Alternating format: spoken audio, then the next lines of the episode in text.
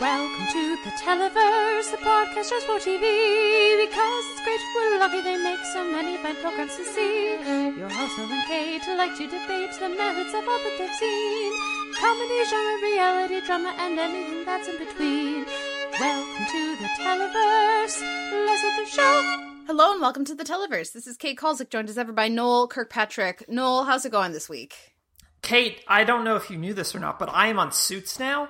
Ah, everyone's on Suits. Me and Dulé Hill, we both just joined at the same time, and Yeah. surprise! um, Yeah, I was watching. What show am I watching on US? Oh, The Sinner. I'm watching The Sinner uh, on USA, and so they keep showing ads for Suits, and they uh, are. I was like, that's why I was like, wait, Heigl? Really, Heigl? Okay, and then I saw the ads like Dulé Hill's on Suits now. First of all, that is absurd. No slights on Suits. Like I know a lot of people love that show. Dulé Hill should be way too busy to do Suits which so it just makes me it makes me sad. I'm sure he's very good. I'm sure it's a very fun arc and everything. But I'm still I'm Mhm. still not going to watch. But um, it does it is very interesting to me. The like because aren't they in their last season? I think so because there's a spinoff also getting primed with um, Gina Torres, right? Oh, that sounds right. Yeah, I think I've heard that. I feel like that's correct, but I legitimately don't know. I, the amount of attention I pay to USA now is really minimal. Like I did record the premiere of the Purge episode, Purge television series, which we're not talking about this week, um, mainly because my person wanted me to. So, um, but we haven't watched it yet. I think she forgot that it started. So, Yeah. No. Um, it seems weird. You'd think that in the last season of a show, you'd be focusing on your regulars. But yeah, but they lost two of them. So That doesn't help. That's true. It's a good point. It's an excellent point. Yeah. Anyways, uh yes, Dulé Hill should be too busy. Dulé Hill should be a massive star and just like instead of just a regular TV star. Um Yeah. but that's a conversation for another time. Uh this week we are doing our make you watch a thon. A couple finally, I apologize, later. everyone. Do not apologize, sir. It's really I- Kate's fault. I made you watch The Leftovers. That is a dense show. I was like, listeners, peek behind the curtain. I was like, Noel, do you want to pi push it another week? Because I know you have like 10 more episodes to go. And that is too many to watch in a week. And you did anyway. and I watched them. yeah. So we're going to talk about that. And and I watched about, I watched more Clone Wars this week too. I caught, I watched the rest of the last season. So like that whole Yoda thing and Okay. that really unfortunate, um, the Jar Jar thing as well. So, um, Oh, the one is that the Jar Jar Mace Windu buddy cop yes. arc? Yeah, I yeah, watched That's that the too. only redeeming quality is that it's a buddy cop arc with the two of them. Yeah, more on that when we get to the Make You Watch Watchathon. Um, but we're gonna keep the front of the show here nice and short because we need to. We got we got lots to say, I'm sure, in our Make You Watch Watchathon, and we got some. I, I was just assuming we're gonna go for quite a while about Adventure Time, so uh, lots of finales this week. So let's take a break. Let's listen to some of the music from Adventure Time. Too many choices for music from the Adventure Time finale, but but I think I, I think I'm happy with our choice. You happy with our choice? Yeah, I am. Yeah. Um, and then we'll come back with our weekend TV. We'll be right back after this. As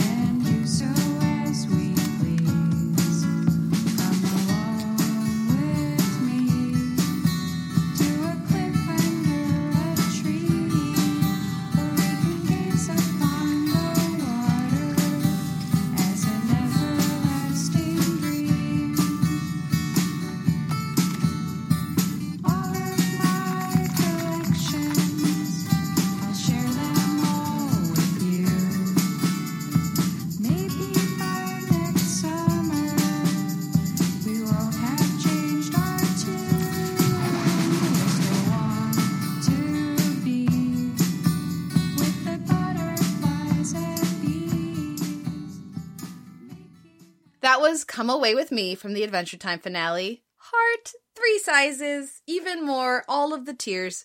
More on that when we get to it. I'll give you a Skype heart. There you go. We're going to start our weekend TV here with Jack Ryan. I watched the first couple episodes. Um, it's now streaming on Amazon. Uh, so we'll talk about that first, then move over to the Making It finale, Happily Ever Crafter. They did that. That's, that's their title. And I just, again, Yay. Uh, then I'll talk a bit about very different. Uh, the Always Sunny in Philadelphia premiere, The Gang Makes Patties Great Again.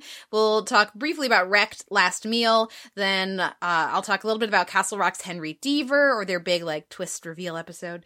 And we'll round things out with the Adventure Time finale, Come Away With Me. So first up is Jack Ryan, uh, the, the first season. I think it, did it get renewed already? I feel like it's been renewed. I think so. I think Yeah. Um, this stars John Krasinski in the the role of Jack Ryan, which many people have played Jack Ryan, but I feel like a bunch of famous people, mostly very good actors, have played Jack Ryan. But everybody, nobody cares because it's Harrison Ford. it's Jack Ryan. It's really how I feel about it. I feel like Alec Baldwin's Jack Ryan, but that's just me. Oh, I always forget because I don't think of his as a Jack Ryan movie. Well, and that's that's fair, but I mean, he's Jack Ryan, and it's sort of like the for me, it's the like quintessential sort of what Jack Ryan should be type of thing. Interesting. Whereas everyone else is an action hero type of Jack Ryan, which I just go, yeah, but he was only in the Marines for a little while. Yeah, and that continues in Yeah. Jack Ryan.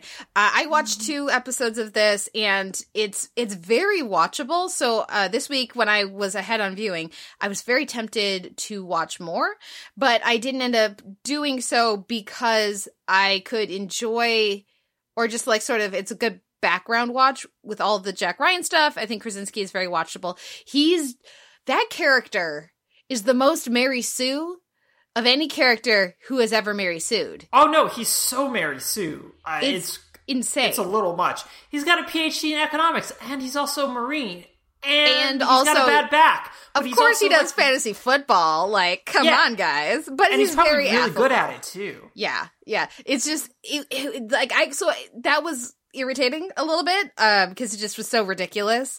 It was so just blatantly wish fulfillmenty.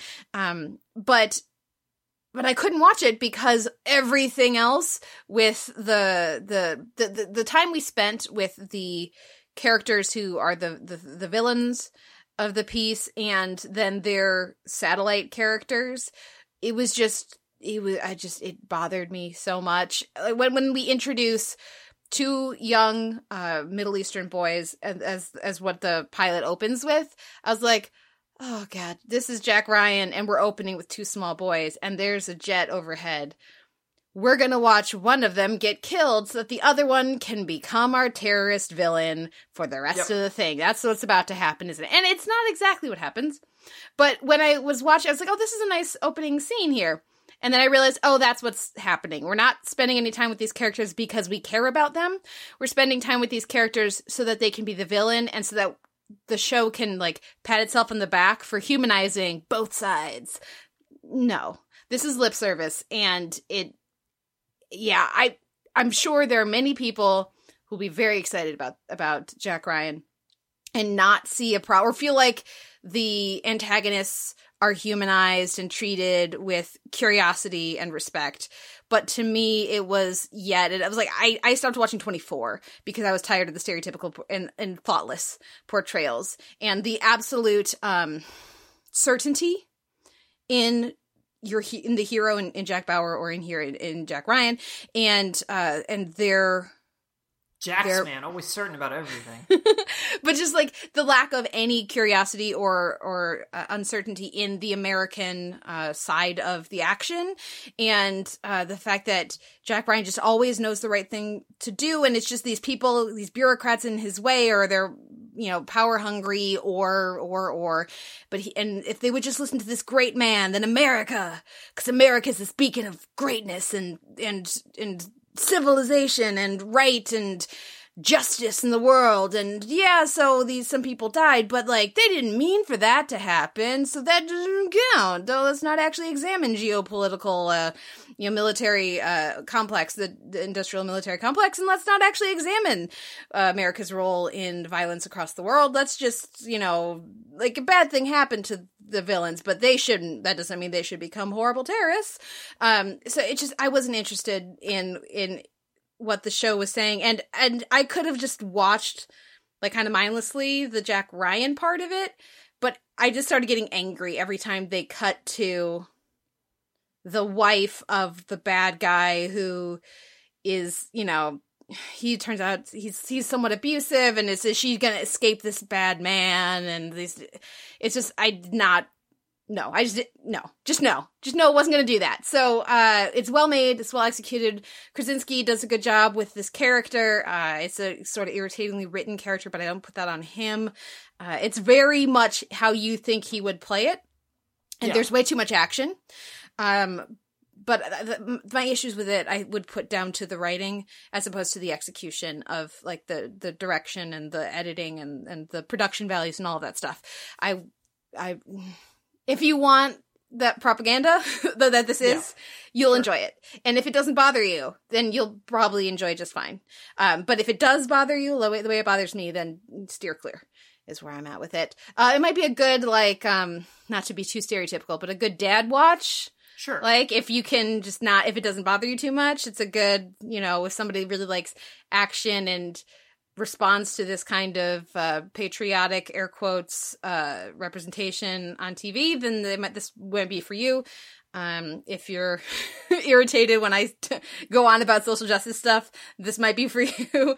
Um, but for me, it just I wasn't.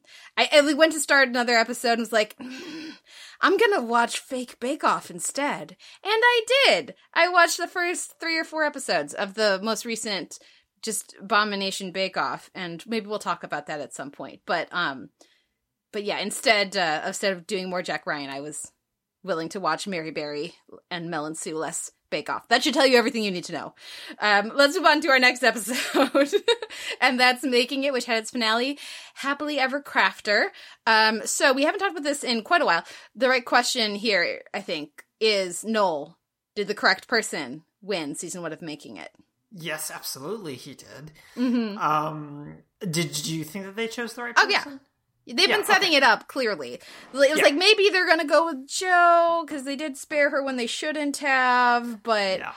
I mean, I thought they all did a nice job in the the final challenge. I really Mm-hmm. liked the circular arch.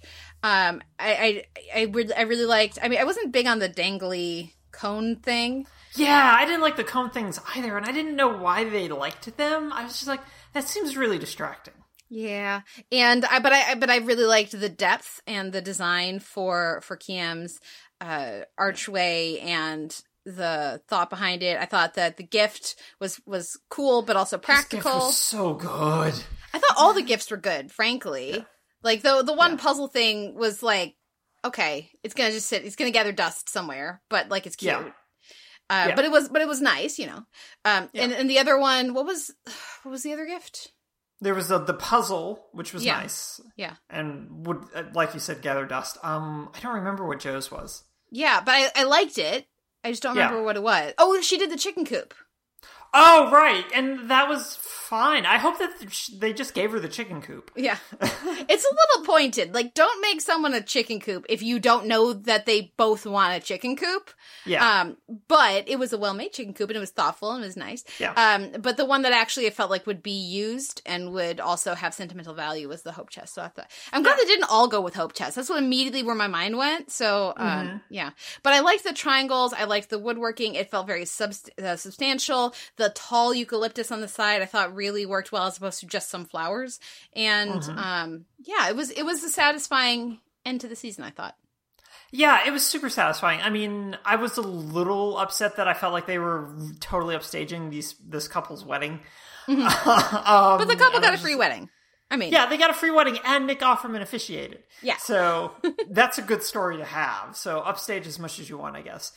And I think I think you're right in that they were setting this up for a while. Um, but I also feel like that the arc of that was really good, considering that where Kim starts to really kind of make an impact is with that terrarium display that he does, which is A, just amazing, and B, the judges were like, but it looks like they're going to commit suicide. And from that point on, Kiam was just like, fine, I will give you lovey dovey shit in my own special way and make sure that there are hearts everywhere and you'll like it. And then they did. And naturally, he just kept thinking just outside the box enough to do really neat things like the observatory shed. Um, oh, that fake brick wall thing. Simon was so right. It was just so bad so bad. but the overall arc of him sort of engaging in a more romantic side, but his version of that um, and in a way that the judges found palatable, as opposed to the very romantic. I'm going to take you to this abandoned highway in Connecticut. Um, I think really paid off for him in the end, and that's it felt like a natural conclusion, like you said, when they're just like, "You're also going to do this wedding stand, okay?" yeah, the the cake topper thing, um the the oh, the Dreamcatcher was just a bad idea. That was just bad. Oh, oh, it did not look good, and It was really really, bad. bad. about that. was like, that's And- bad and you should you should feel bad too cuz you should know that's going to take too long. Yeah, and I was also just like, that's worse than those little peg dolls, and the peg dolls weren't great either. Peg dolls were bad. I liked everything else about about Yeah. about Kiams, but the peg he's he's not a painter. If you're not a painter, don't paint. yeah, Like just leave it as like the and then maybe carve a thing if you have enough time, but like don't don't paint. That was not good. Um No. so obviously I thought I Joe was right to I thought they were right to have Joe win with that. Um Yes. though it, though it needed some light, it needed some more dimension. It was too you know, like Mm-hmm. but they didn't give them enough time to do a good job on that. no, I think so. I don't think that they did either. Yeah, And I actually would have liked if they had let the couple pick that. Yeah, I think so too. I was, I kept waiting for the couple's involvement to kind of come in at some point and be like, "We really liked this," and I just went again, but but they should have some say in what they get married in front of. Yeah, they should. Uh, so so I think that's just they didn't want. I think for the finale they didn't want uh, someone other than their judges picking Yeah. The winner. So if this was a challenge that wasn't the finale, I think that they might have been more open to that. But for the finale, they didn't.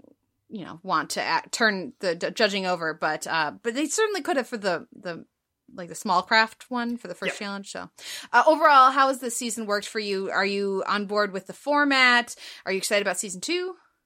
I'm very excited about season two, and I generally really enjoy the f- format of it. Like, I really appreciate, especially them giving um, Poehler and Offerman like commentary asides, not just "Hey, they're doing this really cool thing. Tell me about it" type stuff. They're also cutting to them doing a talking head segment about the stuff, and that livens things up a whole lot. I think. Yeah. And I find that really helpful in part because they also kind of function as like audience surrogates as well when they do these kind of things, which I really enjoy.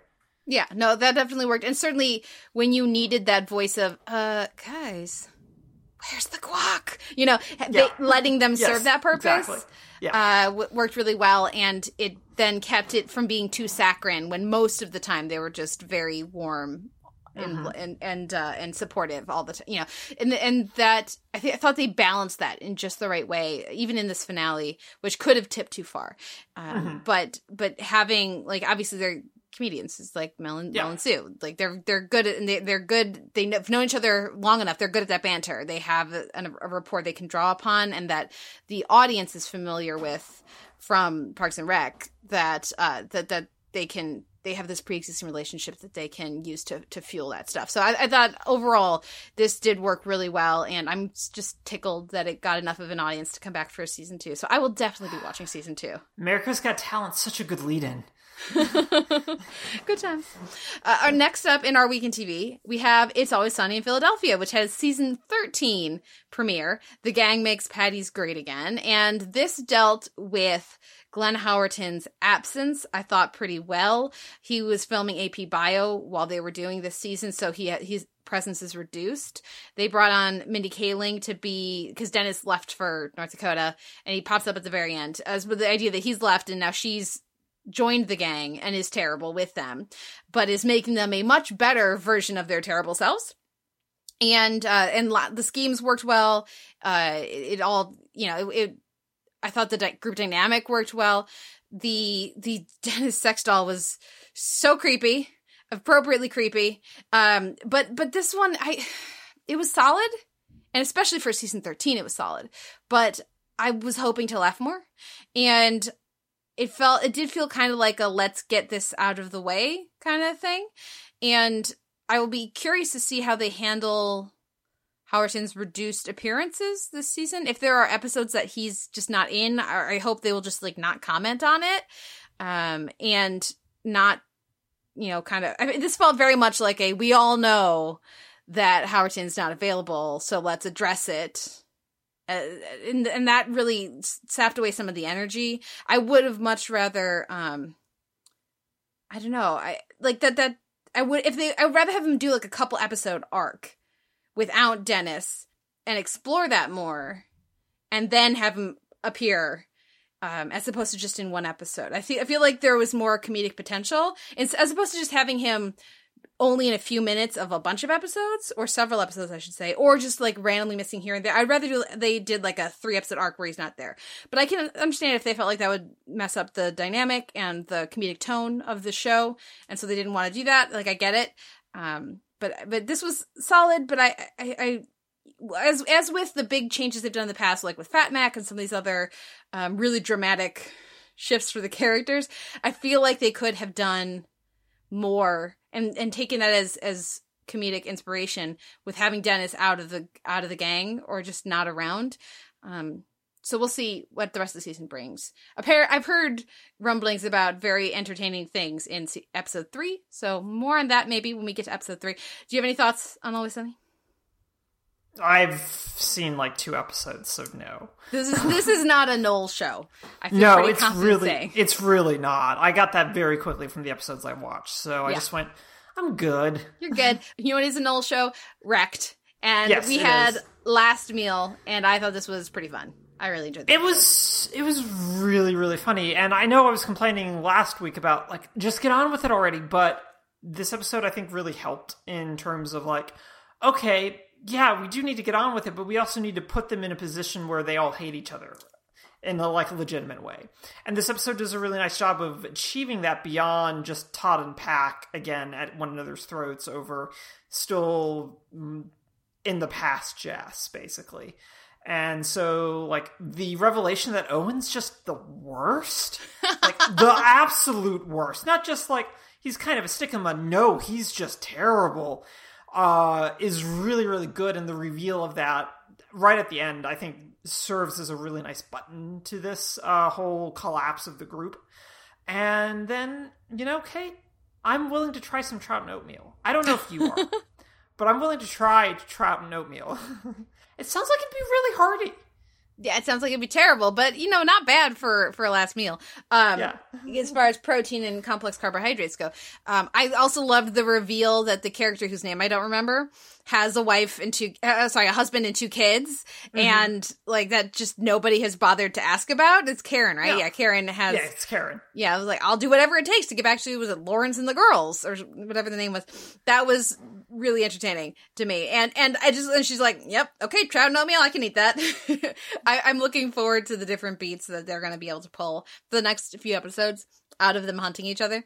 And uh before the, the inevitable group make make up and then go after the baddies. Um so yeah, th- I thought this this worked really well. However, I do think we are overdue an appearance of Chet. So maybe that's coming in the next two weeks.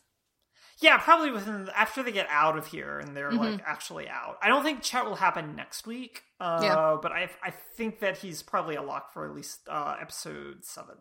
Yeah. Probably. Yeah. I feel like yeah, I feel like he has to show up. I liked the descriptions of the different meals. I liked the the incredibly complicated voting system. It was Yes, delightful. It's, it's very good. Um, and it's like super veto, obviously. Um, and, and I also like the description of the peanut butter and jelly sandwich. it's like, oh, no, that won't work. No, but it's gonna be terrible. It's gonna be a terrible peanut butter and jelly sandwich. It'll be the salty peanut butter and not enough jelly, Yeah. which is sounds terrible. But I'm also someone who just doesn't like peanut butter and jelly that much because I don't like peanut butter that much. Mm-hmm. So I would have been like, "Can we please just have a turkey sandwich? I don't care that it's cold Pack just a turkey sandwich. It's fine. It's sustainable. It's good." Yep. Good times. Good times. Um, so, so this was a fun, another fun episode. We're talking about wrecked a lot, um, and I think it's Yeah. just because it's the right. Again, it's such a great tone, the comedic tone of it, uh, f- especially for this time of year. Yes. It's, I yeah, I'm I'm enjoying that we are getting to talk about it more um, while it's on, as opposed to just talking about it once at the beginning, once at the end, and then being like, "Hello, we watched. Anybody else? Any any other wrecked fans? out? No, just us."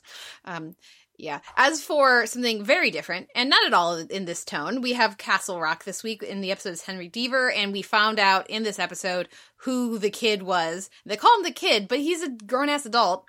And they explain that in this episode in a way that is far more satisfying. I was very confused why they kept calling him the kid when he's like 30 or something. And um, the reason is so that they could parallel a thing in this episode. But uh, what we find out, I guess, I, I won't spoil it. Um, so the answer, the resolution, I thought was very satisfying and really worked. Um, it provided a lot of opportunity for Skarsgård, uh, who I think is very good in this episode. I I have seen the finale. I'm not very satisfied with the finale, but I thought this episode really uh, worked well. And the Queen is the still the episode that like the big takeaway for me from this season is that Sissy Spacek centric episode. Uh, so so this is not as compelling as that one just from the structure it just couldn't be but i thought it still worked really well and and was um interesting and a good payoff in the in the second to last episode slot you know Sure. resolving some of the season long mysteries so uh yeah i when you've eventually uh finish up with castle are you still watching it We haven't gotten around to it because we've been watching Legends of Tomorrow and rewatching Good Place. these are good choices Yeah, yeah. So fair we, enough we finished Good Place season two, so yeah. Yeah. And we also started in with an E season two as well.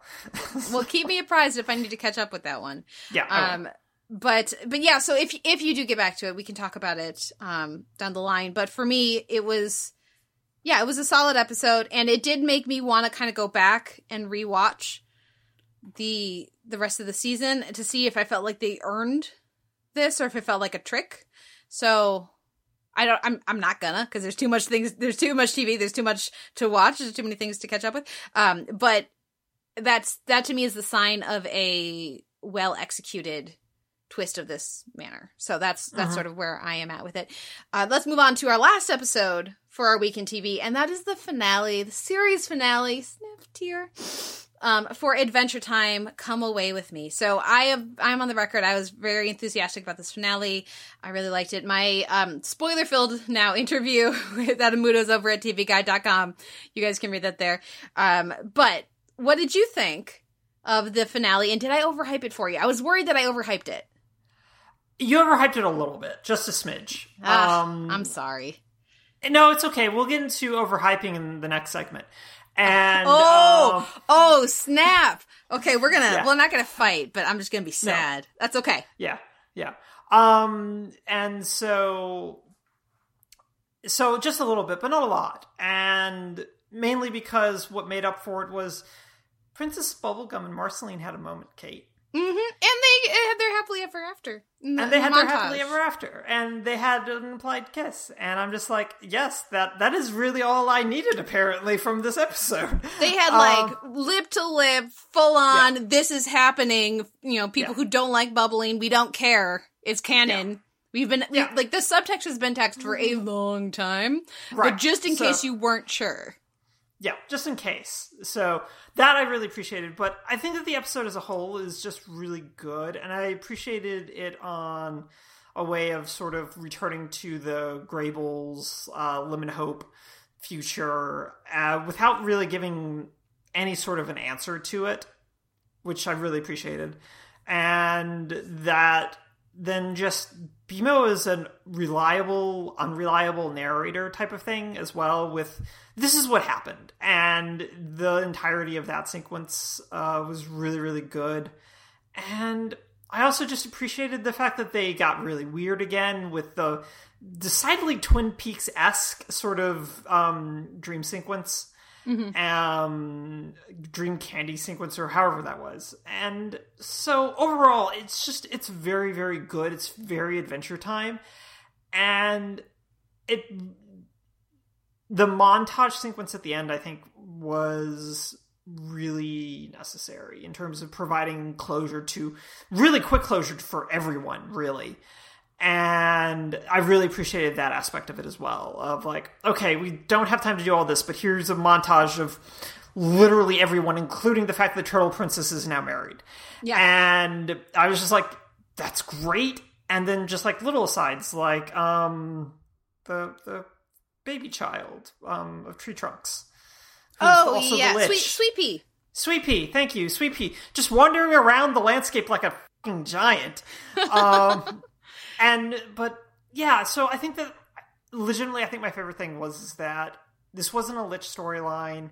This wasn't a sort of this was a battle for Ooo kind of thing, but it was also way more a battle for everyone's sort of emotional and phys- and mental states, which I think was much more central to this show after it, especially after Ward sort of stepped away.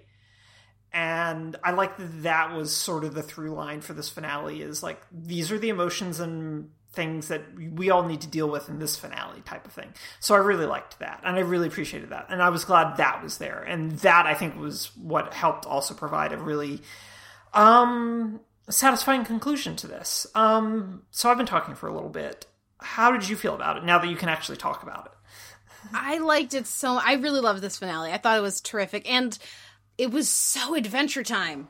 You know, mm-hmm. we've talked about that. You know, not being super excited about the Gum War stuff, and like sort of the Yeah. more recent stretch of like the the serialized episodes, at least.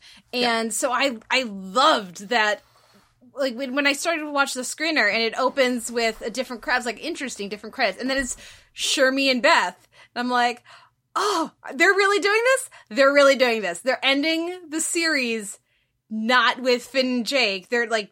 I love that they are willing to do this. That is so adventure time, and uh, it just it really shot it off to in the right energy. I thought, and then then going to the King of Ooo, and I was like, oh, that's fun, King of Ooo. And then it was BMO, and With a beard and one of the princess Yeah. hats and I just went this is very good, and I'm glad BMO is still alive. in the future. And then when he's just like, they just keep crashing all this stuff, and he's like, okay, have fun on the other side of the store now. Bye. I mean, how many of us would wish that we had the the wherewithal to just say that sometimes? Uh, so I, I thought it was was really fun, and again, that acknowledgement of the unreliable narrator of my best friend, Yeah. Fern. No. F- Phil. Yeah, it was Phil. Uh, Yeah. like, I, I loved that, and just putting that little bit of question to everything we're seeing, but we're gonna go with it anyways. That's fine. That's again, that's very true to the spirit of Adventure Time. And then to take us into this big war thing and just be like, "Mm, we're not gonna do that. Adventure Time has never done that, right? No, we're just gonna fight two creepy monsters with a cake mecha.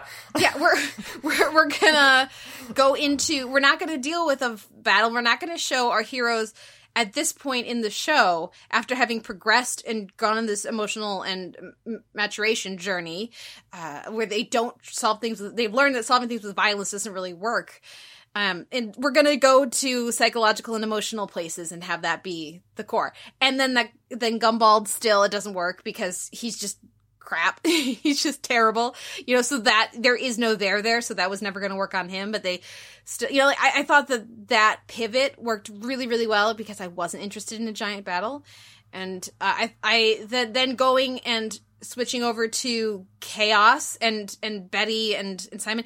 I did not need a resolution for Simon at all. Uh, Yeah. But I, I get the sense that a lot of Adventure fan, Time fans really did. Yeah. So while I thought that was a bit of like a like a cheat sort of um at the end it, I didn't really buy it. Okay. I I can I don't really hold it against the show because I acknowledge how significant that is for a lot of the fan base. And uh and then and like and I'm going like, but Gunter's Ice King now, so we still have Ice King, right? Felt it was very tight. well, an ice thing. Yeah, Ice King Yeah. Um, that so that you can still have that z- zany, wacky energy, but without sacrificing Simon. Um, having you know the the stuff with Betty and Simon and and, and going inside, you know, down to their base forms, was appropriately intense and stark. Uh, that so that emotional stuff really worked for me, and have it like, man, when they destroyed the treehouse, I was upset. I was, I was not too. okay. Yeah. I was very upset too. that shot of Jake, he just gets tiny and just like in the fetal position. I was like, and we've um, this is something we've talked about on Televerse before, and I, I talked about this I very briefly with Adam Muto, but uh, you know it wasn't in the interview; it was it was a separate thing um, about how there's a permanence to TV sets because it they cost money. Um, so so we don't see them destroyed very much in Yeah. TV. So if there's a meaningful set and they actually destroy it and they actually don't just then like find a way to bring it back or use a very similar layout because they're using the same space, um, We're looking That- at you, good fight. it's very it's very powerful because of how we've all the rules that we've all learned from watching TV. Um, so so when they straight up destroyed the treehouse and blew it up, it's gone. It's gone now. That that um that moment of absolute end of an era, end of a chapter. Loss of innocence, all of that was really impactful. And then to, of course, as a musician, having the the the the way that they fight chaos is with music. Of course, that's like it's like my bread and butter. It's like Wheelhouse Kate. Is Kate gonna Yeah. like this? Are we pandering directly to Kate? Yes. So of course I love that. Uh, I think that the song "Time Adventure" by Rebecca Sugar. The the version we got was was I really enjoyed. I really liked it. And I like that we got a BMO song of anybody. But I do think that the version I imagined in my head, and this is something I've talked about with my sister after going to Comic Con and seeing her sing it and hearing DiMaggio talk about John DiMaggio talk about singing it as Jake. It's like there is a more impactful version of this song that Jake Somewhere. to Finn. Yeah. You know that they could have done, but this kind, this this version, I thought worked well in a very again kind of tidy Yes. resolution manner like, like of having everybody sing in together sing along together like i i thought that it lost some of the actual impact of the song I absolutely agree. Yeah. and so then to instead i liked that then when we did end with come away with me and that just that quiet moment by the musical that was really because i was watching this going like okay i get what they're doing that's cool it's it's kind of too bad because i feel like people who didn't go to comic-con or didn't watch that video can't really hear the words well enough to Absolutely. That's what happened Understand. with me is like the song's really muddled for me because I can't really make a lot of it out. Yeah, and because for those who didn't watch the video on from Comic Con, the premise of the song is this idea of if t- time being um, non-linear and all th- all time is happening all at once, and just our human perspective is what puts it in a linear fashion. So this idea that you're always like all of your memories are happening at the same time, and it's just our perception that makes them be linear. And so, like when you get to the end of something, it's like all those happy times aren't gone. You're st- like another you is still living them, and it's absolutely beautiful. I think it's a beautiful concept. That also means all the terrible things are happening too, but don't don't think about that. But like this idea of just because something is ending, it doesn't mean that it didn't happen and that it wasn't very impactful and very powerful. And then the the last turn, like Sugar likes to do, change the the line, the lyric just the very last time. Um, it's very that of course works so well here. But this this idea of um, I think it's very fitting for a series finale, and it's a shame that that is lost because what was more what was prioritized was the plot mechanics of the song Yeah. to the emotional resonance. Um, but then because we did end with "Come Away with Me," I thought I was again. I, I didn't really fault the show. I've been monologuing too long now. Thoughts?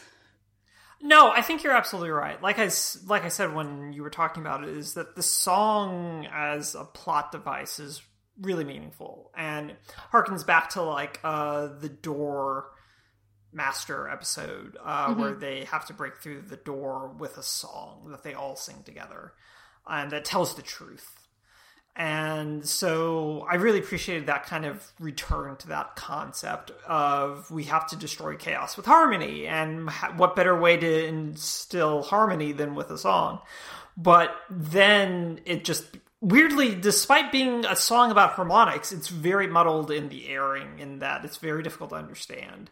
And it feels more like a tuneful weapon as mm-hmm. opposed to, like you were saying, this emotional beat. And so I really was waiting for a sense of real clarity come through when Jake was singing to break into the glob um, body that just didn't really come through enough for me. And so I I left that mo that entire sequence feeling really good about seeing everyone sort of united, but at the same time not knowing what the hell they were singing about. Yeah. And I was def I have the song memorized and have had it it stuck in my head since Comic Con. So for me that wasn't an issue. But that's cheating. That's taking, you Yeah. know subtext, That's- like uh, That's paratextual stuff. Paratextual. Thank you. Yeah, yes, that's paratext. indeed. um, but it it was still okay in the long run because again, this like like we've been saying, this is how Adventure Time operates and functions, and how they find meaning. So, ending with "Come Away with Me" the way that they do makes up for it Yeah. as like an airing sort of situation because to sort of reinforce what you're saying the song is about is that whole ability to go on this kind of ridiculous silly adventure and that it's always existing no matter like you're saying that it's ending. So you can always go away with the show again or go away with this world again if you're in a three year long d&d campaign that's based in new. And this kind of a thing. So i think that there's plenty more like other as you Muto sort of discussed in your interview with him about all these other little ancillary things that can now sort of surround adventure time whether they be comics or whatever else comes next um, but at the same time, everything feels sort of perfectly connected and solidified, I think. So, as much as I'm curious about how the gray Ooo of the Graybles came about, I'm also just like, eh, nah, nah, it doesn't it doesn't matter in Doesn't my brain as much as it did when we first saw it, basically in the Lemon Hope episode. It doesn't matter as much anymore um, because that closure that the finale provides provides closure for all of it, and that's that I think is like the big the probably the biggest success of it is that all those little plot things that they didn't pay off just I'm okay with. And normally I'm I don't feel like I don't feel that way outrigger from Lost. And, and so yeah. Um and I don't want to talk too much longer. Uh Yeah. but it's it's just really good. And I'm very glad that we have it. And I just need to watch it again. Well, I mean, and I just liked it more than you did. That's okay. Um, Yeah. Also, of course, as a musician, the point, what they say in the episode is that they're fighting chaos with harmony. But for me, as a musician, music isn't just harmony. It's order, it's structure, it's logic, it's the combination of art, craft, and intention. Mm-hmm. And so to have all of that together, and you can have, you can, you can convey chaos within music as well, very yeah, powerfully. But controlled chaos. but it yeah but it comes from a place of intention always and Yeah. so i thought that that was just so satisfying but i am also very well aware very well aware that you know this is again a kate sized bullseye like what will kate like the most? And then we'll throw in simon for the people who care about simon um or who who need resolution to that emotionally. Um so yeah. And of course and i haven't mentioned it so i need to mention it. Bubbline was great and i'm very glad that that they were like we are definitely including this. Like other things that need to happen in the finale that was one of the things that we weren't allowed to have as a spoiler. You could, don't don't say anything about Bubbline before people Yeah. watch it. And watching uh when i finished teaching the night that this aired i went on twitter and just like the adventure time twitter the hashtag was all Bubbline. And it just made me so happy to see people so happy about it. Um so yeah like that the the fact that their pri- main priorities were simon an answer about betty and Bubbline of everything that they've done i thought that was really cool and um Yeah. we were most we were in the same spot myself and the show so Yeah. so it's cool i'm really looking forward to see what this team does next because the i don't think you can overstate how significant adventure time was in the development of cartoon network in the development of modern american cartoons Yeah. um and what's popular and what has been successful and the, like the the talent that's gone through adventure time and then spun off their created their own shows uh, gotten like a start there and then been able to develop and work with cartoon network to develop their own shows and, and go from there um is really really significant and uh so it, it does like again i was getting getting a little misty reading people's tweets about the show ending and how much the show had meant to them over the past eight years and 10 seasons. Yeah. Um, so, as I said, when I first started watching Adventure Time, back at the very beginning of the Televerse, now like maybe a year into the Televerse, um, when I first started watching the show, it actively made me happy and hopeful about the future of our world because children were being raised on this on this show Yeah.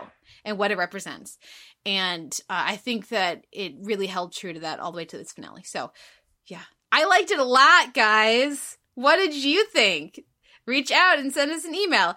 Um what wins your week in in uh, uh tv noel Well, we should also we should mention Elementary had a pretty solid episode this week with the geek interpreter. Uh, Rich Sommer showed back up as um, Harlan, the mathematician who likes to get naked so he can be closer to the numbers.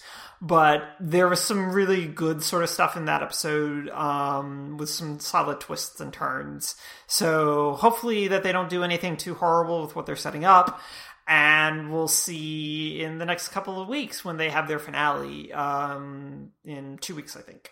But it was a good episode. But I think that Adventure Time wins my weekend TV this week, though Kim winning making it is super close. But it's the Adventure Time finale. yeah it's definitely adventure time for me Uh, now we will take a break, listen to a couple trailers. I don't know how I'm going to choose th- them because a lot of stuff happens in these two shows. So, like, I don't know how I'm going to pick which clips to do. Maybe I'll just do theme songs. They're very memorable Yeah, I, theme thi- songs. I think you should just do theme songs. That would Okay. probably be. But which song from the leftovers will you choose, Kate? Which one? I There's think a do the- correct answer to that. I we'll- think yeah, there is, and it better be the Perfect Strangers theme song when I go back and listen to this. Uh, more on that in a moment. Now let's take a break and we'll be back with our Make You Watchathon number seven, talking about the Clone Wars and the leftovers. We'll be right back after this.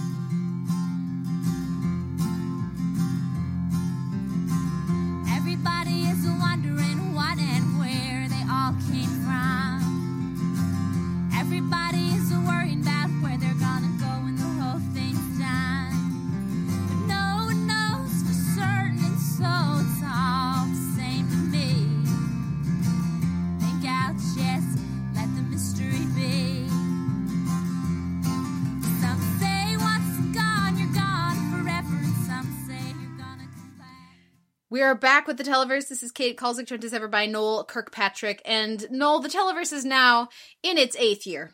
And as as we do every you know, when we get to when I started it back in the day, each calendar year, the around around about August, we have our Make You Watchathon where we each make the other person watch something.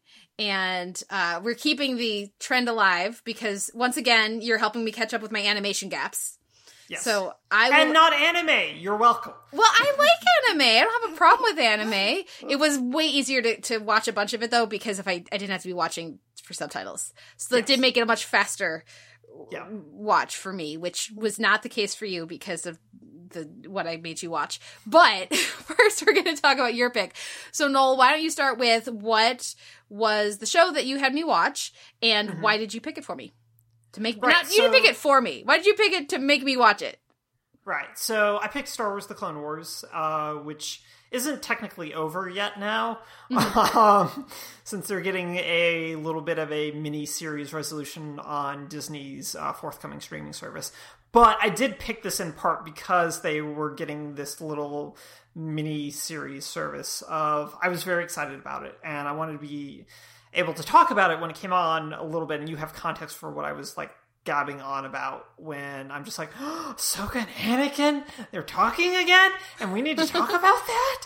And the whole history of that whole like relationship that plays out throughout this. Um, but the other thing, the other big reason that I kind of wanted to talk about it a little bit was the fact that because Disney owns Star Wars, and now because Star Wars is this now ever present thing again in a way that it hasn't really been since the prequels uh, as movies aired.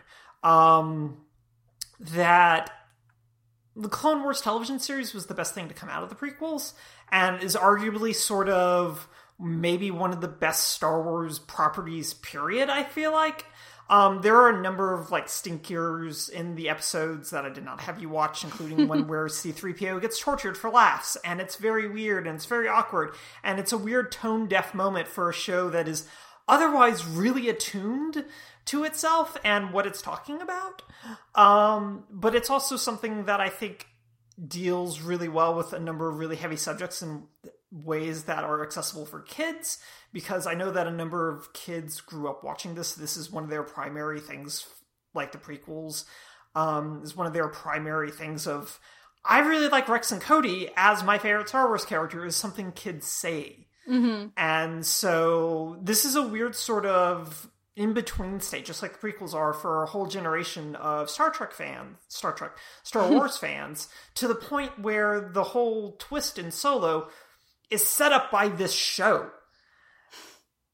And so that's kind of why I want to talk about is that so much of the Star Wars properties are going to probably be informed by this show in some way, shape, or form going forward. And so I think that it's important to talk about, but it's also just really good, Kate, I think, anyway. Hmm. And there are a number of really good arcs. And even from a structural standpoint, I think it's a really smart show because, as you noticed when I gave you a list of things to watch, mm-hmm. They were all grouped together as opposed to sort of just scattered about. Because one of the best things about this show for me is that everything's done in like three to four episode chunks, telling one story and then they're out to the next one. And I think that that's really cool and exciting. It also speaks to Star Wars overall sort of being founded in serialized, seri- old like space opera serials and that kind of a thing. And so I really liked that continuation of it, but it also allows for a lot of good action, but also a lot of really good emotional development over multiple seasons.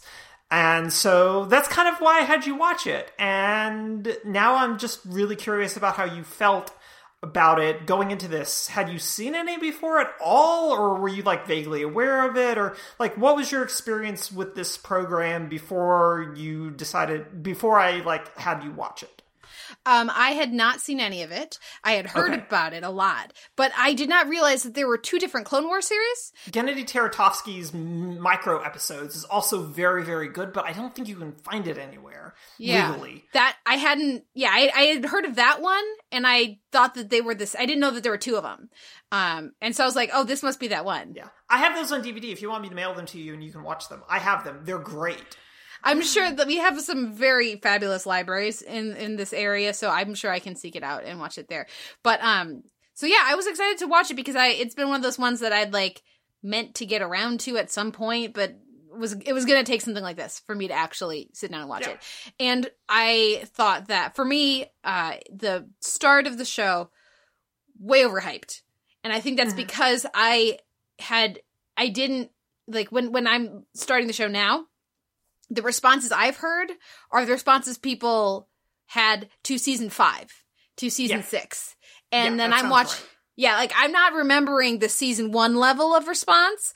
I'm remembering the season five and six level of response. So I'm watching season one going like, "Ugh, this is, uh, I mean, it's good. It's fine. It's solid. It's, it's good. Like, it's not bad or anything, but like waiting for it to be great. I thought you guys all said this was really good. What's, what's going on? um and and then it clicked clicked in you could watch i mean i thought you could really see the show finding its feet developing its characters figuring out steering into what worked really well and steering away from what was less satisfying like just let's mention this so that it's a reference to the movies right um we're gonna have them say that line that they also say in the movies and you'll be like ah that's from star wars and that's because the show like at times in the earlier parts didn't have better things to rely on for emotional impact. But that changes pretty quickly. And um, listeners, Noel made a, up a list for me. That was a very excellent list. I do actually look forward to, especially now that I've seen the later stuff, going back and filling in the gaps. I think it would be a good like laundry show for me. Um, yes. especially because the action scenes are good, uh, but I don't I don't care about them. but I know they're good. When I Yeah. watch them, I'm like, that is satisfying and exciting and fun action. I just don't really like those are like when I, I was watching some Iron Fist listeners. Yes, I I did watch about well half watch background watch about six episodes of Iron Fist today. Uh, and like and they start punching each other, and I that's when I check out, as opposed to when other people like lean forward because that's the only reason. That's the only reason to watch Iron Fist, and that's the part of Iron Fist I care the least about, or any show. Um, so f- um, sorry, I, I got I've gotten off track, but You're the okay. like so I am interested in going. It's sort of like with Torchwood, where I I watched. I think all of or most of season one, and I, and and some of season two I was just like this is bad, and then I watched season three, and season three was so amazing that it made me want to go back and rewatch all the fir- the first two seasons because in season three made me really care about the characters. Um, and really strongly identify and connect to them, uh, identify with and connect to them. And so then I could go back and watch the crappy Torchwood fans. No, no offense. The the less good, the crappier. I'm just gonna say crappier episodes of the first two seasons of Torchwood, and because I was invested in the characters, they landed way better for me. Um, it wasn't enough to make Miracle Day good, but um, but but I, I have a feeling that those earlier episodes, especially with the clones, would work much better for me when I know where those different clones are gonna be, or where they're Which gonna is end up. why I had you watch season three, episode, Episode one one. first, Yeah. but you skipped that. I did, but but no, that episode isn't very good. Oh, no, it's not. Yeah, It's and not. it didn't make me care about the clones either, so that wouldn't have worked. Okay, that's fair. like the different arcs that they give the clones later on are what got me invested in them. So like the episode where oh man, I don't even remember who is it fives and Yeah, somebody else fives. are are on the planet and they're trying to save the little girl. And Yeah, no, takes- was, um, the Ryloth one. yeah, the that tho- that was great. Yes. so if I went back and watched the season one stuff, I'd be like, ah, fives, he's awesome. Don't think about how he ends up, but it's awesome. Yeah. Um, yeah, it was really satisfying and and a lot of fun, and it was interesting. My I, I really enjoyed Ahsoka, uh, right? Uh, Mhm. I, I I always see the name and I think it the emphasis in the wrong place, but uh, I want to say like Asuka, but it's Ahsoka, right? Ahsoka, yeah. I really enjoyed Ahsoka almost like immediately. And Yeah. but immediately I was also going, "Oh, they're doing a horrible job by this character." They yes, keep they are. like she's great. It's the writer's fault. And I understand that doesn't make sense because the writers are the people who created the character. But you can see the way that they're using her to create tension, or they're like, okay, now we need to have her make a mistake so that we can put her in danger, so Anakin has to save her, despite the fact that everything else we've shown about her would indicate that she would never make that mistake. You know, like so I thought they did a really good job with that character almost immediately when they have her like the I had heard something about when it happened, when this aired, something something Ahsoka and Anakin, like, oh drama. Um, so I knew that there was some big moment coming, and when it when it happened and she leaves, that hit just as much as it was supposed to. Very impactful, and of course, then as a viewer, you're going, "Yay, she's not a Jedi," which means she doesn't get killed when all the Jedi get killed. Good, we're good with this. Um, the I think the the nature. I'm curious your thoughts on this. The nature of the show as a prequel or like a between sh- movies kind of thing really did start to hamper it as it went along. And uh, so, like an episode like that Fives conspiracy arc that we get, um, you know how it can end, and so there's certain things that that couldn't be satisfying because you knew that the bad guys had to win in a certain way, or else our good guys would get tip- tip- tipped off. I think they did a pretty good job overall of balancing that, so that the good guys didn't seem like idiots. And the bad guys didn't seem super, like overwhelmingly powerful, but um, there were times, especially as the show went along, where that for me became a bit of a problem. Um, what did you think about that? How do you feel like the show handled that? I, d- I do think that despite the fact that they probably they had like a number of episodes in the can when uh, they got canceled as canceled as a result of the Disney buyout. Um, that so like all of season six, the so-called lost missions, um, were episodes that they already had in the can. Um, in the case of in the case of the Clovis arc that I recommended you watch but did not make you watch, I um, watched it. just. Be- I know you did, and I just I just do that because that arc is so ridiculous and just a three part. Palpatine's going to nationalize the bank and banks, and this is how um, is just so ridiculous. But also that they just did a whole three episodes about Palpatine doing a massive, in- intricate scheme to nationalize the banks of the galaxy is so good. Um, but that like the that arc was basically sub- supposed to air at any point like starting in season 4 they just would sit on stuff so i think that they had like plenty of stuff to tell but i do agree with you that there was going to come a point where the show and Re- Revenge of the Sith were going to collide with one another in ways that, well, weren't going to be helpful to the show's narrative.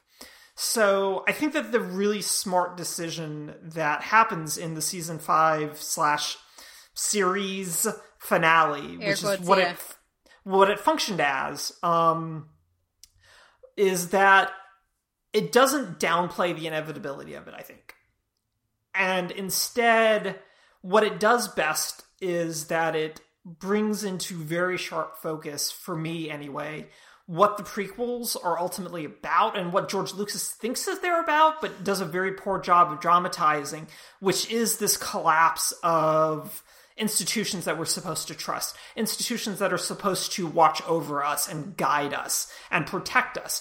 And the whole idea of Ahsoka being sort of weirdly written in the beginning, but then really coming into her own by the end, and always being sort of an audience surrogate for younger viewers is that it drives home that message of authority is sometimes wrong and we need to be aware of that and we need to question that.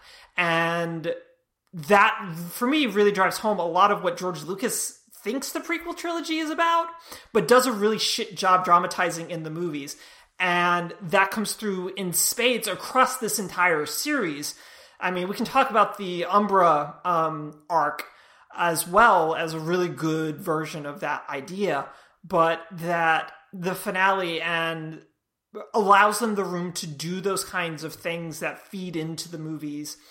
But yes, absolutely. Narratively, they were going to run into issues where they were just going to be pushing against each other too much. And they were going to be pushing against the Genndy Tartakovsky, um, which leads directly into uh, Revenge of the Sith in the second set of the micro episodes. It, it tells you how Grievous gets that wheezy thing that he has. I, I don't. I'm not interested in that. I don't need to know Yeah. how Grievous gets his wheezy thing.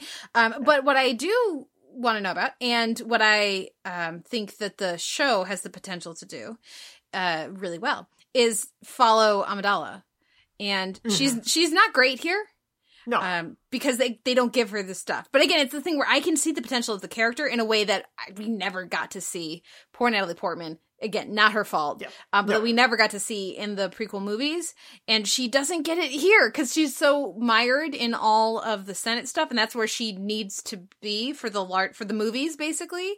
So they can't take her out of that role for too long without disrupting what they've already established.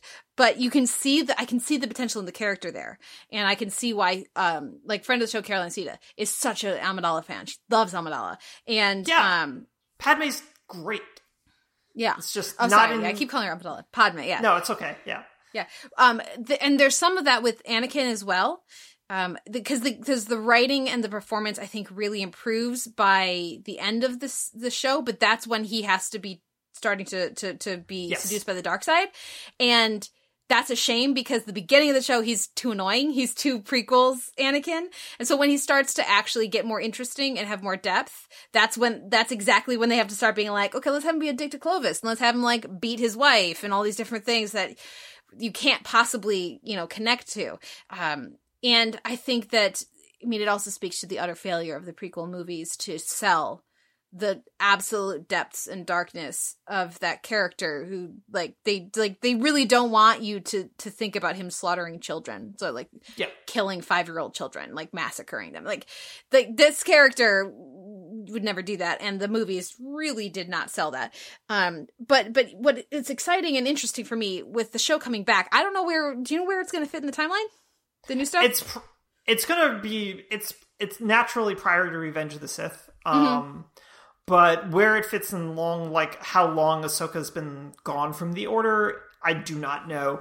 Um, based on the character models, um, Anakin's hair is like on the verge of Revenge of the Sith hair, because his hair grows out over the course of the show Yeah. uh, which is just such a nice touch and also just speaks to how much money they had to play with that they like adjusted his hair length They- as yeah. the show went on and Ahsoka's costuming and body changes as the show goes on as well as Mm. she ages which is also a really nice touch and um so no, I don't know if Filoni, Dave Filoni, who is the showrunner for Clone Wars as well as Star Wars Rebels, as well as I think the forthcoming Resistance series, and is heading up um, the Clone Wars Resolution sort of um, mini series.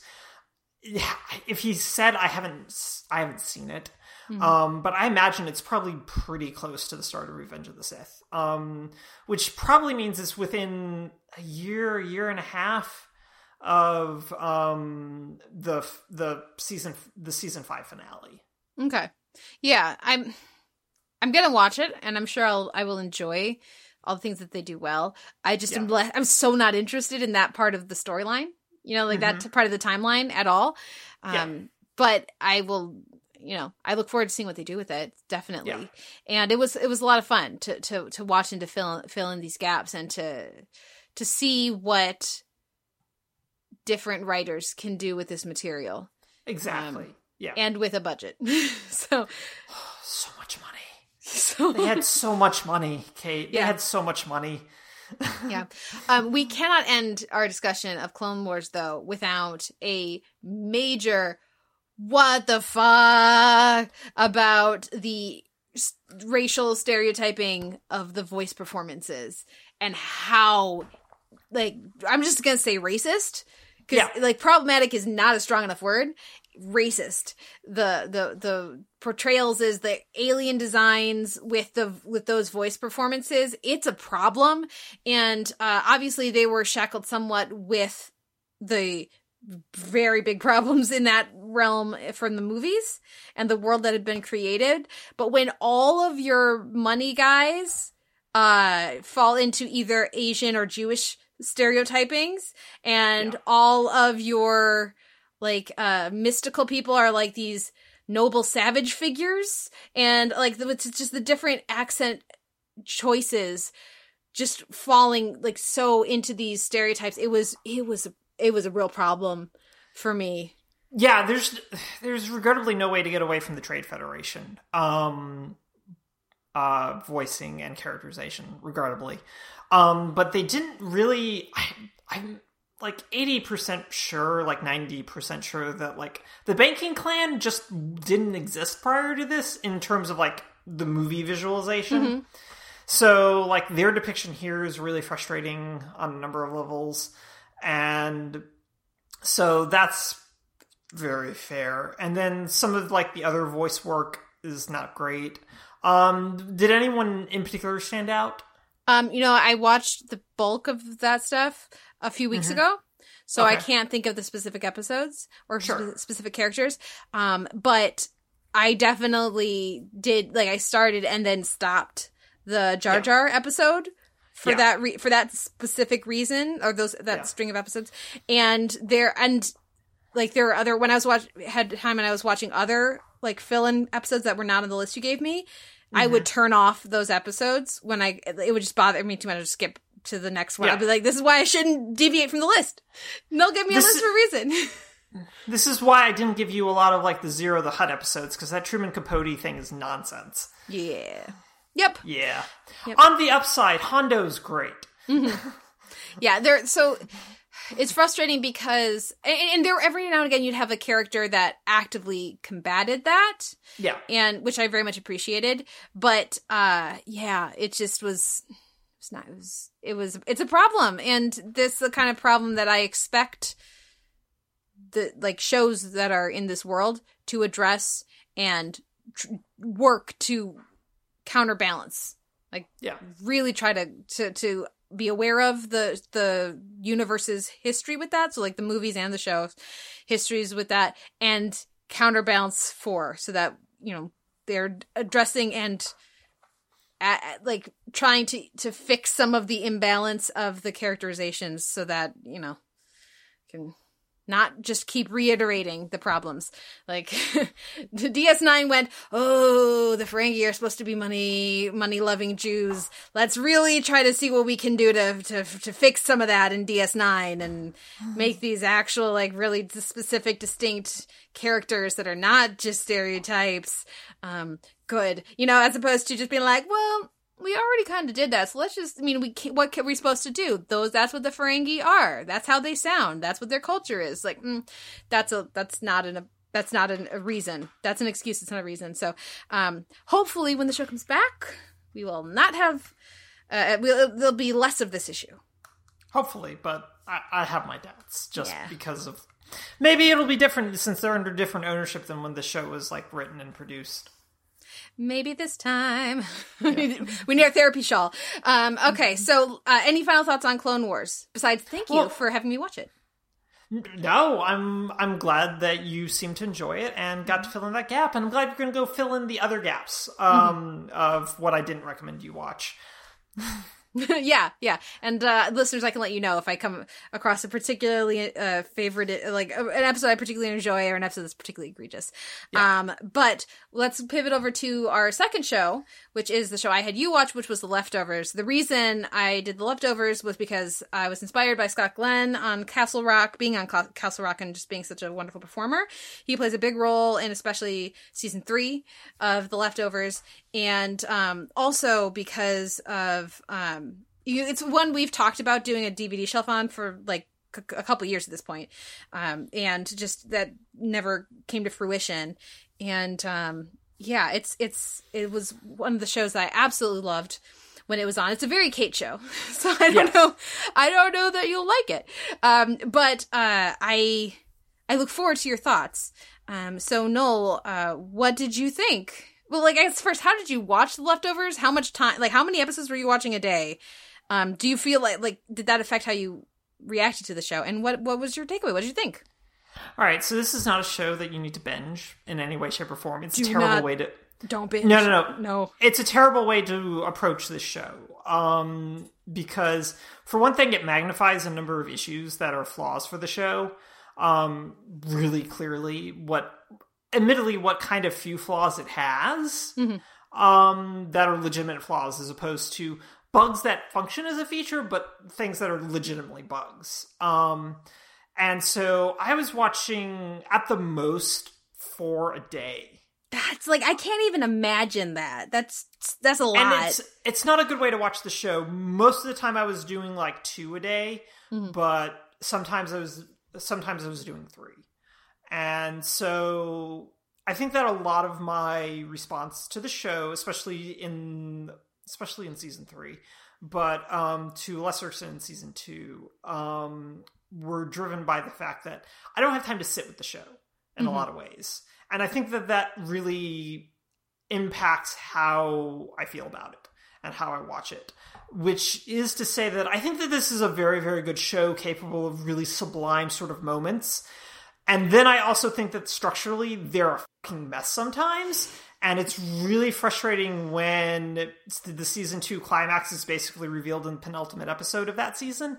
And I just go, that's not how this works and but I also had that same response in season three where oh good we're in Assassinland again my least favorite corner of this show but thank God that the finale is amazing because it makes up for it.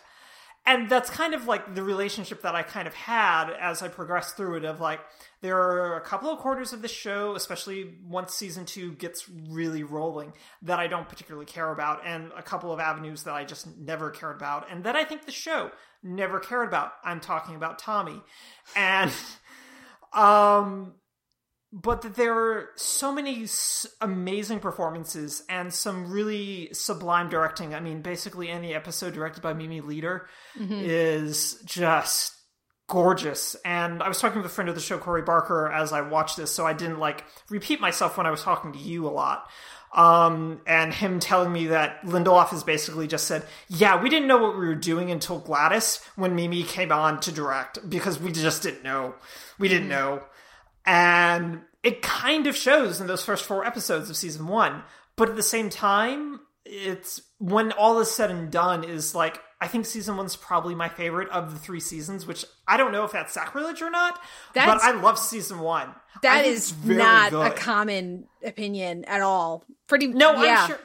I'm Yeah. sure it's not, but I really love season one. Um, It's great. and I like a lot of the world building that happens in the early going of season two. Like this whole conception of Jarden slash Miracle and the whole national park aspect of it, I think is really neat. And that the way that they build that out, I think is really, really cool. And because of course it's a national park, why wouldn't it be? And just all the other stuff that comes around it. So like the world that's that they just populate immediately around this brand new town that we have no idea about. I think is just beautiful from a storytelling perspective and just it's really gorgeous. And I really liked that. So, but as Kate, as the more heavily spiritual stuff with Kevin begins to creep into the show and become much more present, especially by season three, I'm just I'm resistant to the show on those kind of things. Um and especially when we get what's the episode so I can like name it. The most powerful man in the world and his identical twin brother, which A is a beautiful episode title, regardless of the fact that I don't like the episode. Um is just Kate, I understand that it's supposed to be this deconstruction parody of masculine fantasy played out as a man decides to literally get in touch with his heart. Um, but it's also just an exhausting episode that involves him doing using a penis scanner that I can just not get past that. I can also not get past the fact that we just never see his penis, even though we to see Eccleston's penis. So I feel like there's a weird disconnect there as well. Um, so Listeners, I, I'm laughing just quietly. It's hilarious. yeah, yeah. So overall is the fact that I think that this is a really good show, and I think that there's a number of things to really like about it, and I want to talk about those things with you. But I think that the place that we I want to start anyway, and you can sort of do a response to everything I've just said, and then we have to talk about it, is the fact that Carrie Coon just burns everything to the ground for three seasons and basically gives I don't know of a television or film performance that is as powerful and consistent and beautiful and just gut wrenchingly good as this performance is within recent memory, basically. I can't think of one because it's so potent and so lived in and so clearly, beautifully thought out from Coon's perspective, especially that there's literally no other performer I can think of that can sell the monologue at the end of the Book of Nora that summarizes what probably would have been episodes 8 and 9 of a 10 episode version of season 3 in a way that made sense, that felt emotional and didn't feel like an exposition dump of things,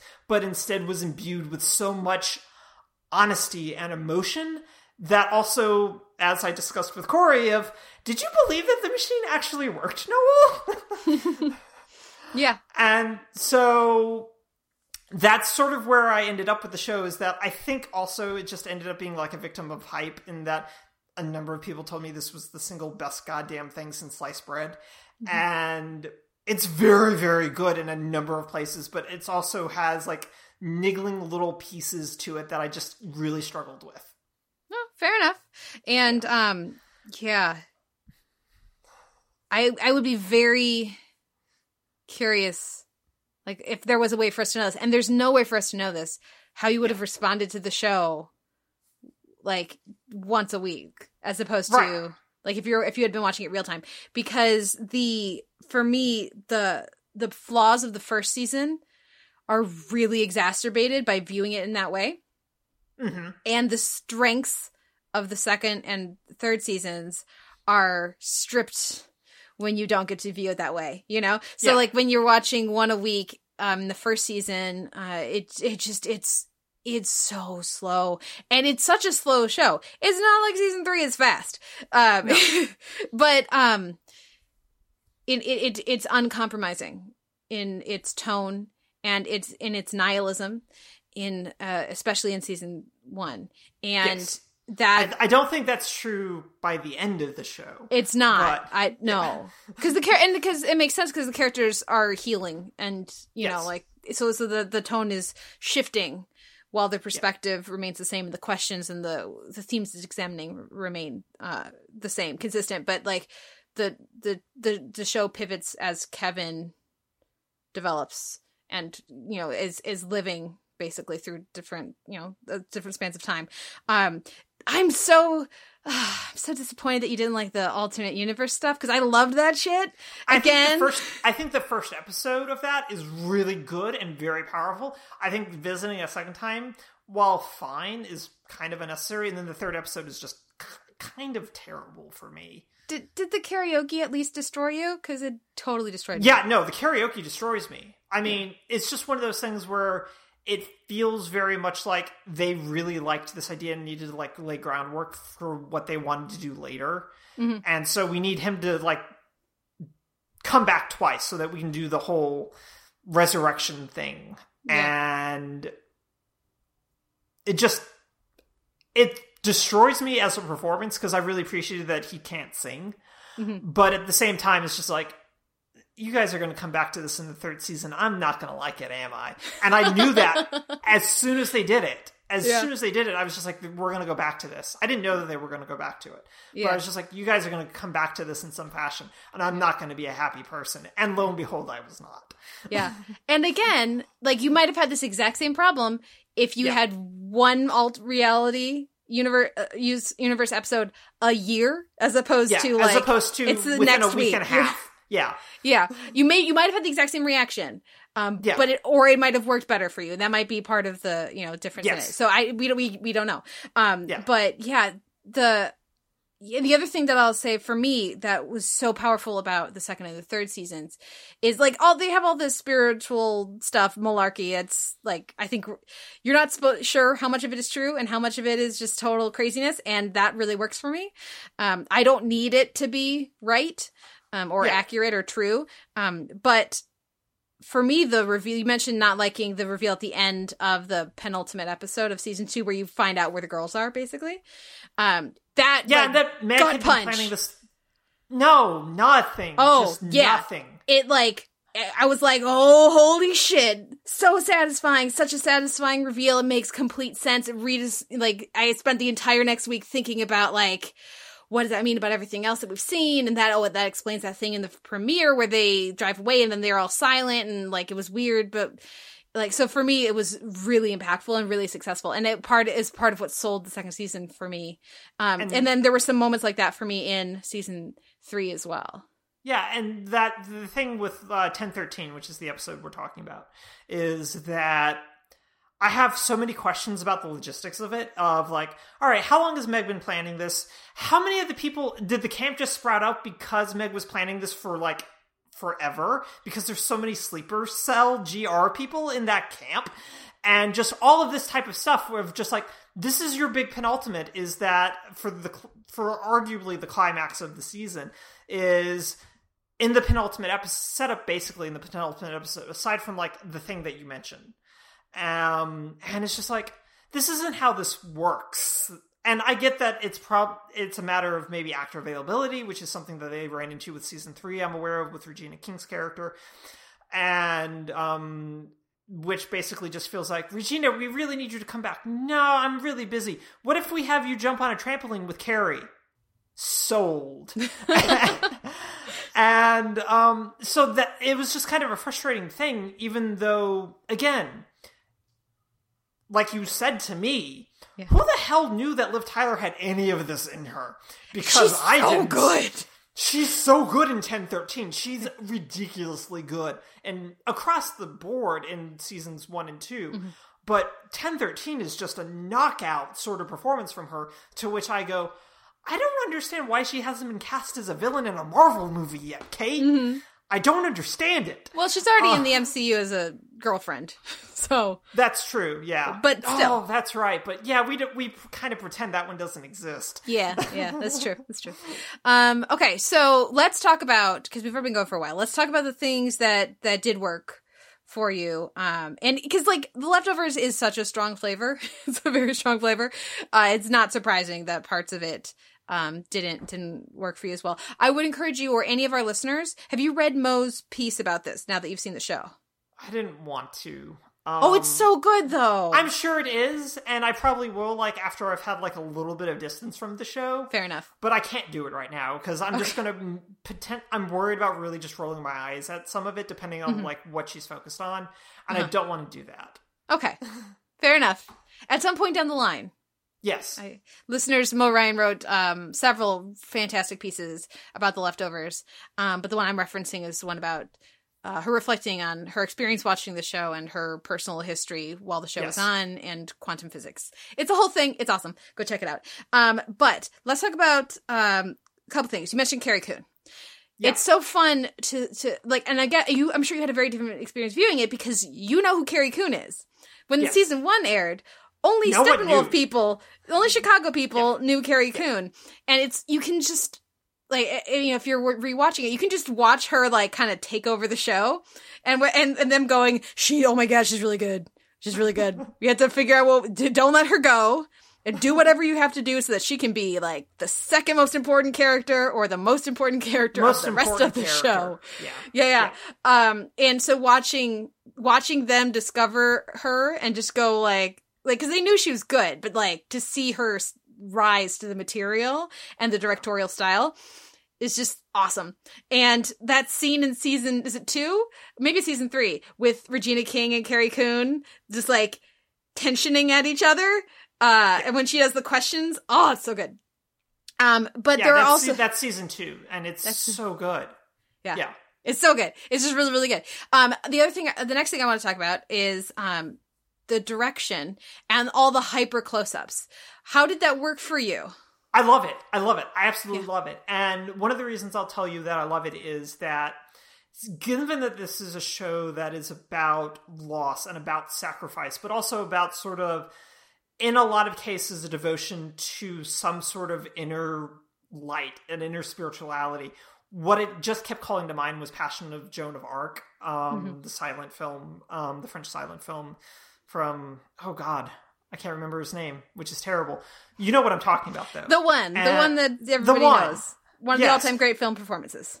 Correct. And also is a film that relies extensively on close up to convey a number of things. And that's what I kept thinking about in relation to the extreme close ups that this show utilizes to amazing effect. And I know that a lot of people don't really like extreme close ups, but I'm one of those people who I love wide angle shots of like big things, and then I like really big close ups. Anything in between can probably be fine. Like, there's a really solid, like, medium wide shot in the finale uh, when Nora's walking away from the wedding pavilion, and you just see um, Kevin standing there. And Theroux's in this weird sort of stance that looks really just slightly off, but then the framing of the pavilion and the lighting and everything is just fucking gorgeous, Kate. It's beautiful. It's absolutely beautiful. And the the the fact that they found actors that can do close up work as well as they do and or as subtly as they can do in a number of cases and again i'm talking about carrie coon because god damn and um so i love the use of close-ups in this show again it recalls to mind passion of the joan of arc and it also just works really well because they found actors who aren't afraid of the close up, which is something that I know from reading that actors get really in their heads about close ups because it's right there. Um, but they found a number of just actors that aren't self conscious about themselves in any number of ways, and which was really important for this show as a whole, uh, given everything that they put everyone through. And so I really enjoyed it. How did you feel about it? Is this something that's divisive about the show? No, it's just it's a lot. Okay. So no, I love it. I think it's amazing. Okay. I think the performers across the board, the just, it's such a deep bench. The cast is absolutely terrific. Um, thinking back to when this first aired and nobody knew who Carrie Coon is, and now everybody knows who Carrie Coon is. Um, I feel like the same is very true of Ann Dowd, where she was known amongst actors uh, as and as really- actors and like Yeah. from um was it compliance right and Yeah. a, a few really stand out uh film roles that broke through but mostly she was not and now she's she's like she's a character actor Ann Dowd with all Yes. the emmy nominations and like national treasure on talk shows and, and things Yeah. um but she's also just so amazing i think she's really is. great Do you yeah, and and the fact that she's able to, especially in season one, and this is also very true of Amy Brenneman, Brennan, Brennan, yeah. um, who both of them are just really incredible in season one. I think, given the fact that they don't get any dialogue for the most part, um, and so that they're limited in what they can do. But I mean, we already knew that Dowd was just a kick-ass facial actor um, already, so she can convey a number of things just by glaring at you on different levels, which is just deeply, deeply impressive.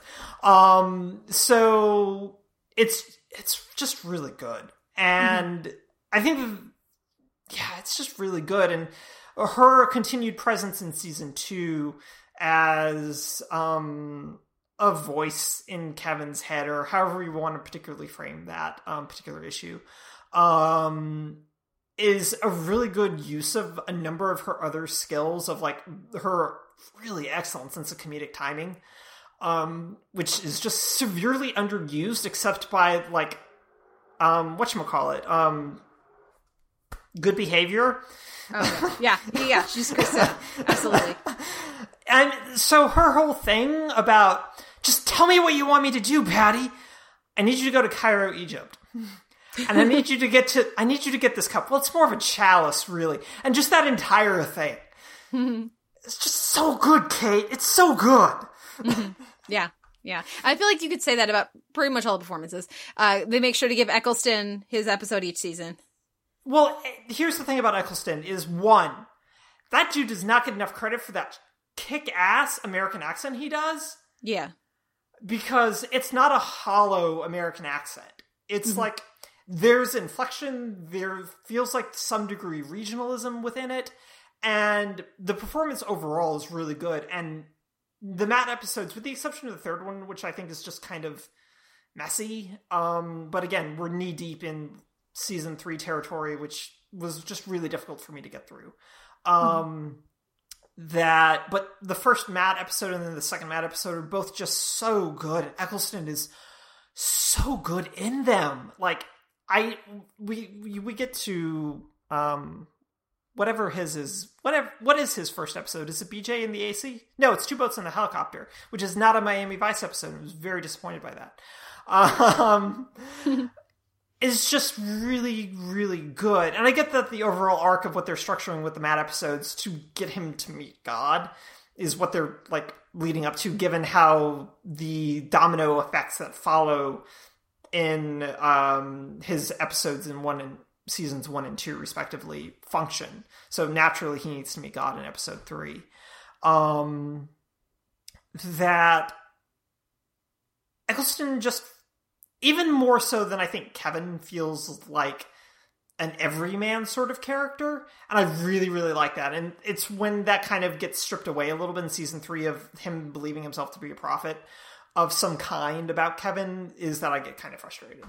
Okay. Fair enough. Um, the other moment that I'm curious about for you for season three, Okay. um, I'll ask about two moments. Uh, Okay. one from season two. I'm guessing that this one worked for you from what you were saying.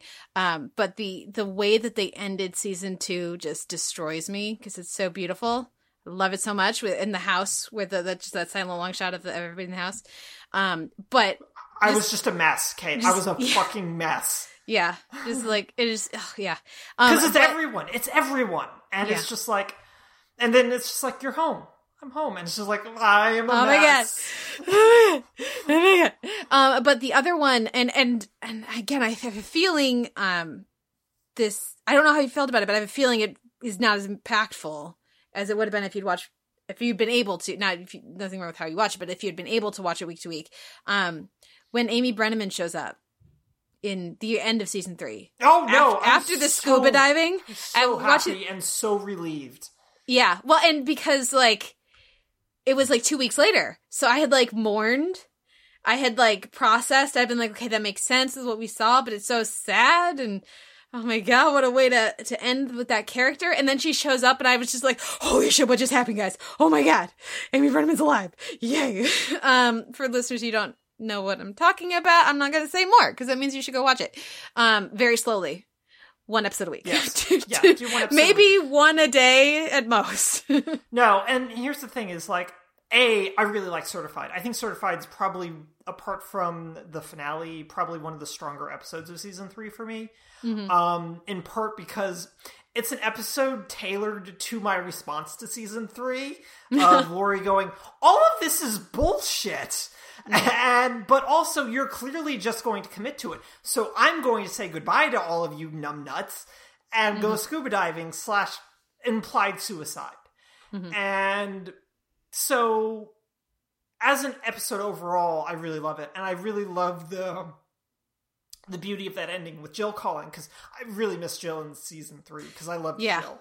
yeah. Um, but the nature of that phone call is so good. Of like, do you remember the tape of today's special that I used to watch all the time? And just the mun- the mundanity of that call is exactly why you call your parents sometimes.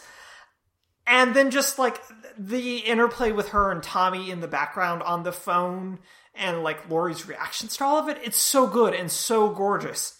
And the moment of just her kicking over into the ocean and then just the end credits just being sounds of the waves um crashing against the boat it's just so good. And it's a really kind of good sort of send off and they they drive home really hard that it's you're supposed to read as a suicide given the discussion that she has with Nora in that episode. Um but so the sheer amount of relief and joy I felt when Nora calls her in the finale I was just like oh thank goodness. But also it was one of those things where in retrospect in hindsight as soon as they reveal it I go no Lori wouldn't kill herself anymore. She's Yeah. not in that place anymore. And it didn't make it wouldn't it didn't make sense for her like in hindsight to do that. And so i really appreciated like the internal consistency of that um that they recognized that. And so but that they still gave her that sort of that her in this way gave her this sort of moment of reaffirmation through the same way that Kevin was trying to find his reaffirmation, but actually basically achieved it. The only side note to all of this is that I will say is that if I am a scuba diving service, I am not open on departure day because that just seems like a really bad idea, Kate. Seems like a bad idea. I am also not going to rent out a ferry to a lion sex cult because that also seems like a bad idea. Yeah, I was gonna say like we've talked about this for quite a while, and we haven't said the wor- words "lion sex party," um, so that means I felt like something was missing from our conversation. Um, well, I guess let's let's wrap it up. Um, so well, I, I have one question for you. yeah, Do you think that the machine worked? it doesn't matter. Okay. I don't know it doesn't it, does, it matter. does. It doesn't matter. I don't care. Okay. Yeah. Do you? Do you care? Does it? Does, do you have a? Do you are like yes? This is the answer. No, it didn't work. That's absurd. We're just gonna go with it. I think the answers I will accept is that it doesn't matter and it worked. I don't believe that it didn't work.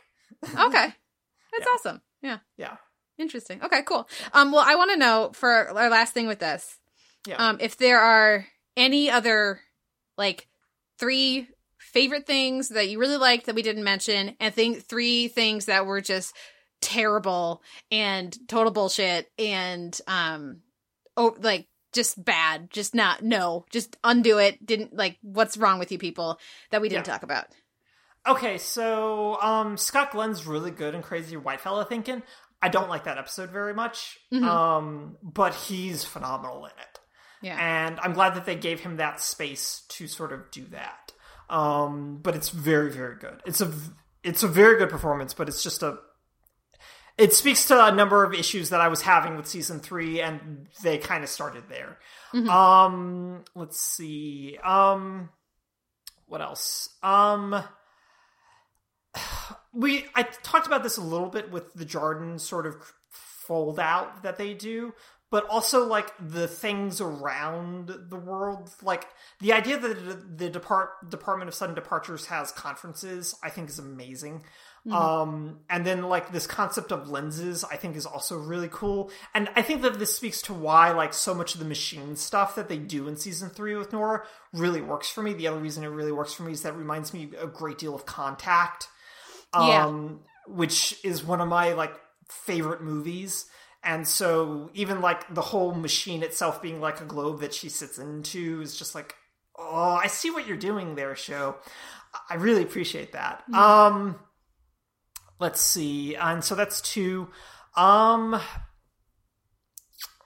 I'm trying to think about a third. Um, I mean, Guest is just a really good episode, Kate. It's a really good episode. um, yeah, and like, yeah. So I'll, I'll settle with those two. Um, things that I didn't particularly like. Um, I really didn't need the Garveys at their best. Um, I think it's a fine episode, but I also feel like it's such an HBO thing for that to be the penultimate episode of season one that it's kind of just irritating in like current existence of like now we're going to do an episode long flashback so you can find out everything and it's just like i don't know that a lot of this is necessary. When we're talking about things of like why whether or not the machine works is irrelevant of like why for me an answer to why Lori joined the guilty remnant I didn't really need it. I, I just didn't. I really didn't. And so getting an answer to it's fine to a certain degree but I just I didn't need it. And um so yeah I didn't need that um I am upset that we just never got to see Kevin's dick, Kate. I'm just really upset about that. We get to hear it slap on his scanner, but we never get to see it. And that's really frustrating. Um, especially when Carrie Coon will go full nude um, to walk down the scariest fucking hallway in existence. Um, but Justin Theroux's like, nah, no, no one's going to see my dick. But Christopher Eccleston's just like, I got no problems with that. Uh, um, I will say that of like, and I'm curious about your thought on this because this is sort of the last thing. Is that let me pull up his name as well so that I can sort of talk about him. Yeah. So I think Kevin Carroll does a really good job in this show, but I think John Murphy is just a weird character that I do not know what to do with. Yeah, no, I would. I, I think he's really good, and for me, that season worked really well. Mhm. Um, and that arc worked really well. But there are definitely characters on the show where you can tell they haven't fully like it's not tidy as to like everybody. There's being a reason that everyone's there, and they all like fit together. There's just some like edges to the show Yeah. that don't necessarily fit into something or make sense. Um, and I think he's one of them. Yeah, I think he is, and I think that there are like like you said, there's a number of other characters like Kevin's dog shooting buddy is just the way that they string that out for as long as they do is whether or not he's a hallucination is deeply deeply frustrating for me. Um, so I was really glad when they sort of eliminated that as a thing um, when they did, but at the same time, I was just like. This isn't great, and also this poor performer is tasked with playing this kind of an asshole character all the time, and I feel really bad for him. um, yeah, so I think that's sort of where I am. Is like I think that this is a really good show, and sometimes a really amazing, sublime type of show, and that it reaffirmed a number of things about Lindelof in particular that I always felt really positive about re Lost. Mm-hmm. To the point where I started rewatching Lost today, Kate. And it's that pilot is still amazing. Kate, I got goosebumps as soon as he runs onto the beach and everyone's like in chaos, and I just went, "How is that still a thing that I'm having goosebumps about this?" All time top like three, I would even say pilots. Yeah, like it's insane that it's, it's like Cheers and Lost, and then we can argue about what the third one is. You know, yeah. it's like And it's I think crazy. that's I think that's a correct ranking, which is why we're on this podcast together. yeah.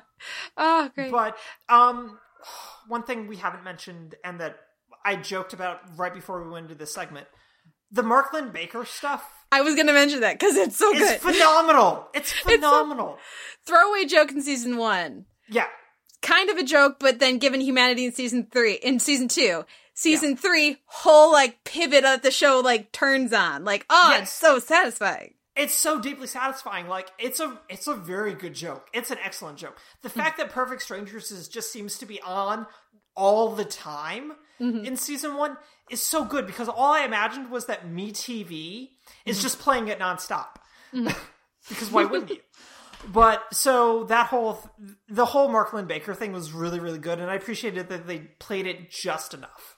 Yeah. Um, so I feel like that's a good note to end on. Is Mark Linn-Baker's really good in that one scene that he gets with uh Carrie Coon because it's good. It's really good. Yeah. Yeah. And they let him not be a joke. It's so great. And until you know, you know he had to be like, Oh god, this scene is so beautiful. Thank you guys so much. Right, Letting and me also- like do this great role. Yeah. But also, I just really appreciated that he mentions that he has two degrees from Yale, which is exactly what someone from Yale would say. Yeah. That's, yeah, that's fun. Was good times. Was good times. Um, so I was gonna mention Mark Linn-Baker. Yeah, uh thing we haven't mentioned but i think is amazing just the croak that comes out of amy brenneman at the in the f- season one finale Yes. at the fight Yes. just like oh my god so powerful so amazing yes, and um so many other things you could say what should i do with the last one i love the idea of the magic hug i love that so much I'm glad you did. I was just well, no, it's like and like the notion that it's like all bullshit and it's all Yeah. stupid, like totally. But ha- have you ever had a hug like that where just someone gives you just the most amazing hug? yeah, no, and that's suddenly- true. I have, yeah, You don't like everything. Like everything is better.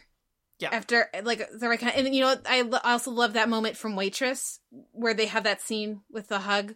Mm-hmm, Um, so it's just that that really is. I think it's such a like everything else that goes with with that arc. N- maybe not. You know, Yeah. we can talk about that, but just the concept of someone developing this sort of following around the the notion of magic hugs taking Yeah. away your your your pain.